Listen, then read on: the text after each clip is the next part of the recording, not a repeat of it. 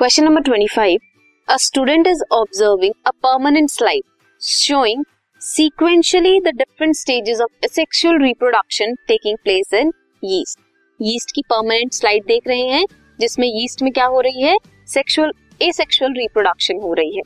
Name this process इस asexual reproduction को जो यीस्ट में होती है, उसको आप नेम करेंगे। ड्रॉ करेंगे diagram of what he observes in proper sequence सबसे पहले यीस्ट में क्या होता है? बर्डिंग होती है। Budding is the type of asexual reproduction that occurs in yeast और क्या होगा? डायग्रामेटिकली अगर शो करें तो यीस्ट से एक छोटा सा बर्ड लाइक स्ट्रक्चर अराइज होगा। Bud begins to form on parent cell nucleus जो है वो कॉपी करेगा एंड डिवाइड करेगा। जो बर्ड है वो क्या करेगा? रिसीव करेगा copy of nucleus copy of nucleus को बट जो है वो रिसीव करेगा.